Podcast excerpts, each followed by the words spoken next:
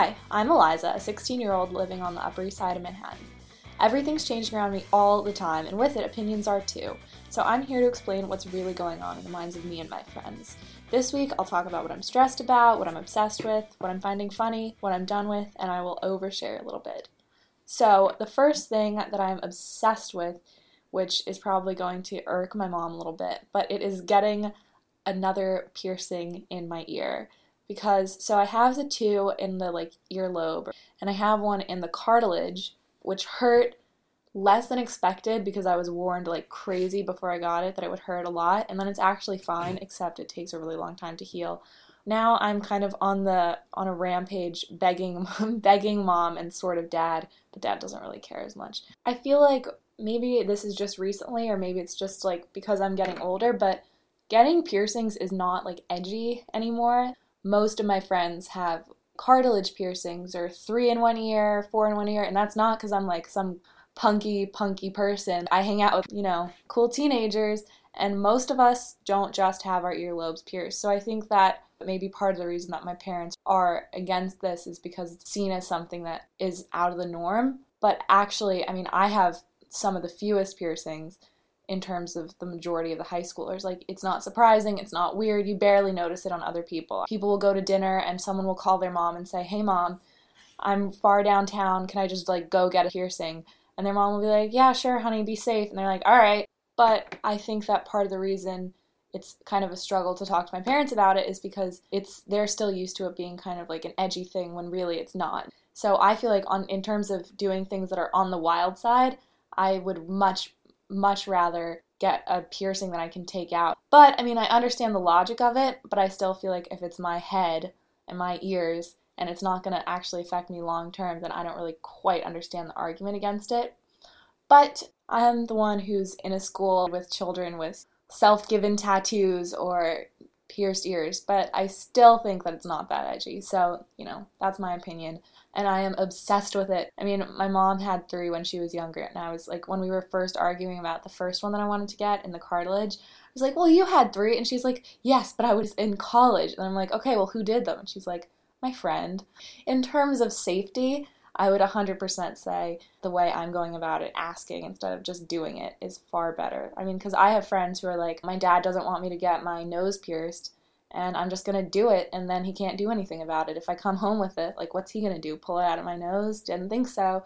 Gotta give me credit for at least asking. But I just find it interesting that, like, the sense of edginess that we have with, like, people wearing black, people having piercings, none of that really applies right now in the high school world, in the world of teenagers. People aren't gonna say that you look like you're goth because you wear black all the time, because most people wear black all the time. So that is my thought on that. Maybe it will change my parents' minds. I am doubtful because, you know, when they're set against something, they're set against it. And I just got the dog as the argument that I just begged for a dog and got a dog. So that's it for this next decade of my life. Um, so, anyway, the next thing is what I am done with, which is Saturday Night Live, which I honestly haven't really been into for ever, maybe. I've seen the days when it was part of the younger people's culture to be really interested in that and talk about it the next day and we don't mention it. Like, we don't really honestly care about watching people like Miley Cyrus perform because we're not that interested in people like Miley Cyrus. I would watch it. The only time I've watched it recently is to see someone perform. Um, but that was only as a musical guest, and I didn't watch the rest of the episode. And that was in like 2014 when St. Vincent performed, and she's like a random indie person who, you know, does guest spots on Portlandia. So it's not like we're tuning in to see Miley Cyrus perform her weird stuff or Kanye West do his weird stuff because we could see that anywhere. We don't need to turn on SNL to do that. I mean, it used to be that I would watch the whole episode and try to ditch the music parts because that was boring, but I mean, now I think sometimes it just falls flat. It's like they're trying to get the attention of older people, and in doing that, it's they're just forgetting that there's a whole group of people out there who would be down to see something funny and who want to be related to and there's no sketch show or anything that's like that and so i think that they've lost our business in that area i mean honestly i'm trying to think of things they could do better but i can't even criticize it or give like helpful advice because i haven't watched it enough to know what they are doing you know if i was watching stuff and i said well these sketches aren't talking about things that are relevant to us it's like well yeah, clearly they're not talking about things that are relevant to us because if they were, we'd be watching. And that's like all I have to say about that. We're definitely far more into talking about things that are on Netflix. We watch It's Always Sunny. People watch Friends, weirdly, even though we were all like born in the late, late 90s, if not the 2000s. So now a very familiar what I'm stressed about, which is yet again the SAT, except this time I took it yesterday morning. And every time I take it, I realize how surprised I am by it because there are 10 sections in the old one, like 10 really long sections and three breaks the whole entire time. And it always starts later than you think.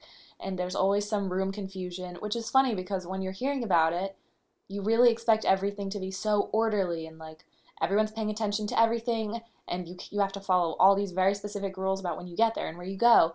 But it says be there at 7:45. I got there at 7:45. We all have to like wait outside this locked high school for, you know, 15 or 20 minutes talking to each other. You find people you know because you always do. And then you go inside and you know, they like yesterday, they said, "Okay, you're in room 405." So I went to room 405 um, which was where I thought I read I was supposed to be. And I went and I was like, okay, I'm here and I showed her my ID and I showed her my ticket, and the lady's like, Well, so you're not on my list. I was like, What? I'm not on the list? Like, I thought I was going to maybe pass out if because, like, so much anticipation. Um, and she's like, Wait, you're trying to get extended time specific bio SAT? And I was like, No. And she was like, Well, that's this room. And so I was panic. I was running around the floor being like, Where's the R room? R? R? Does anyone have last name R here? And I finally went to the front of the hall where this teacher told me to go. And I finally found somebody in my grade who has a last name that starts with an R. And I was like, Oh my gosh, you're you're in the same position as I am. What is happening? She's like, "Oh, they gave us the wrong room." If I hadn't found that person that I know has that last name, I would have I, I honestly have no idea what I would have done because it said to go to 405 and it took 20 minutes before they realized that we were supposed to be in room 305, a floor down. Meanwhile, alarms were going off the whole time to signify like when classes would end and start on a school day, which were very loud. A girl behind me had hiccups. It was just you just never expect it to be so kind of crazy, but you find out like the people who are proctoring it aren't sent from the college board. They're they're like teachers, they're people and they're trying really hard, but you can't get that many people organized in that little time. Like the last time I took it, I also had a room change and we were all confused and we started late. It's just, it's very, it's almost comforting how disorganized it is because you realize they'll understand if you don't have that pencil. But at the same time, when you're trying to get into that test taking, standardized, bubbling in mentality, it's really pretty rough on the emotions, especially at like 8 in the morning when you know you're going to be sitting there for four more hours. And this is only the second time I've taken the actual one. I mean, I've taken the PSAT a bunch of times because we all have.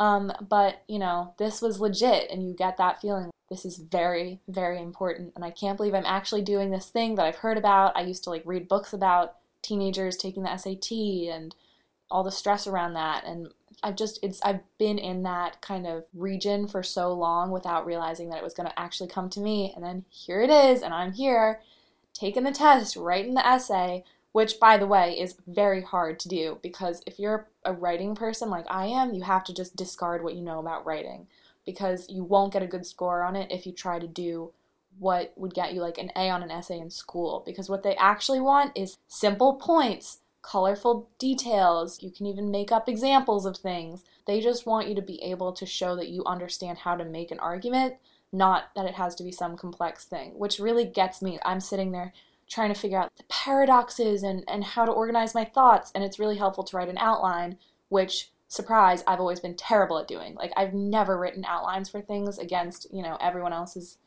advice, which usually works out for me, except when you only have 25 minutes to write an essay and you have to make very specific points. You really should take five minutes of the 25 minutes to write an outline. So that was really stressful. And once you're done with that, there's no going back. That is your essay. What I felt when I got out of that test was a giant sigh of relief from everybody around me. No one is under the impression that you're enjoying this.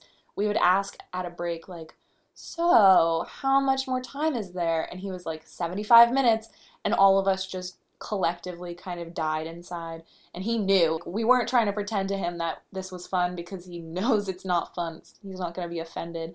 So we all walk out of there, and everyone is just like jittery, freaking out, like trying to not talk about it because you have to sign something that says you can't talk about it, but wanting to be like, what did you think of this question? What did you think of that question? And we're all wondering what our own experimental section was because on the SAT, one of the sections every time is experimental. So your scores on that actually won't count, but they won't tell you which is experimental so that they can find out how people really will do. And so you're always hoping like the one that was hardest for you maybe was the experimental one. For me, I'm hoping one of the math ones was experimental because that was a lot harder for me than the rest of them. So part of me is like praying that that's the case. So that is the SAT, which has stressed me out in the past, is stressing me out now.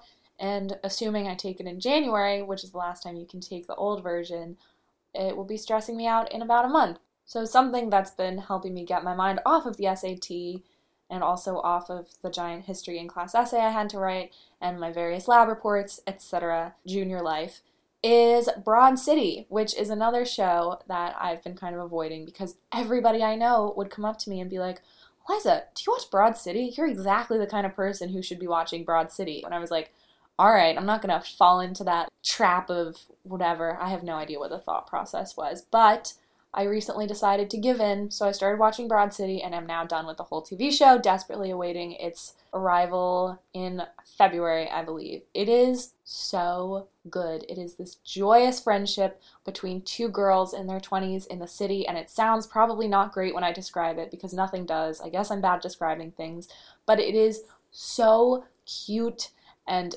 I guess not that PG but I love it so much with my whole heart to just see people be friends. Like, there's something that seems so rare about seeing just a happy friendship on TV where they understand each other and they want to talk all the time and they're there for each other just beyond everything. I mean, one of them cries every time she thinks about anyone else being her best friend. It's just so endearing and I relate to them.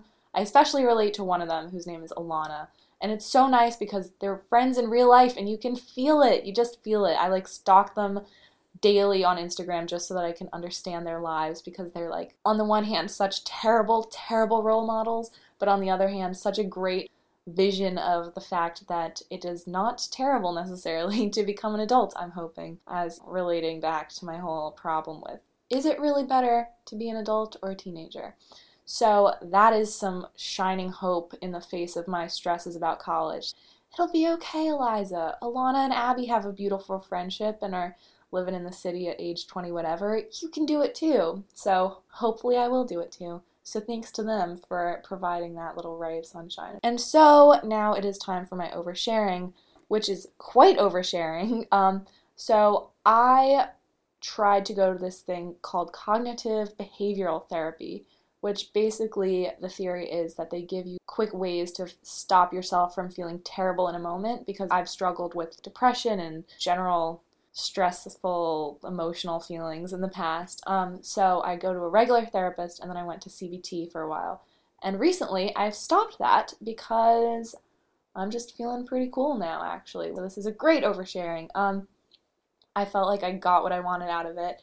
And I think part of what's helped me is the breakup, weirdly, which is just so much of my mind isn't occupied with what another person is doing and thinking all the time. So it gives me a better opportunity to calm myself down and not feel obligated to kind of be connected to someone. And so therefore, I kind of am more connected to people because I don't have to be, if that makes any sense.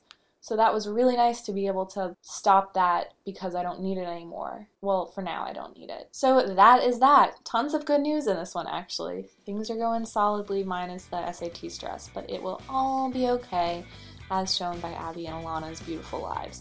So thank you for listening, and listen next week because who knows what we'll be into in seven days.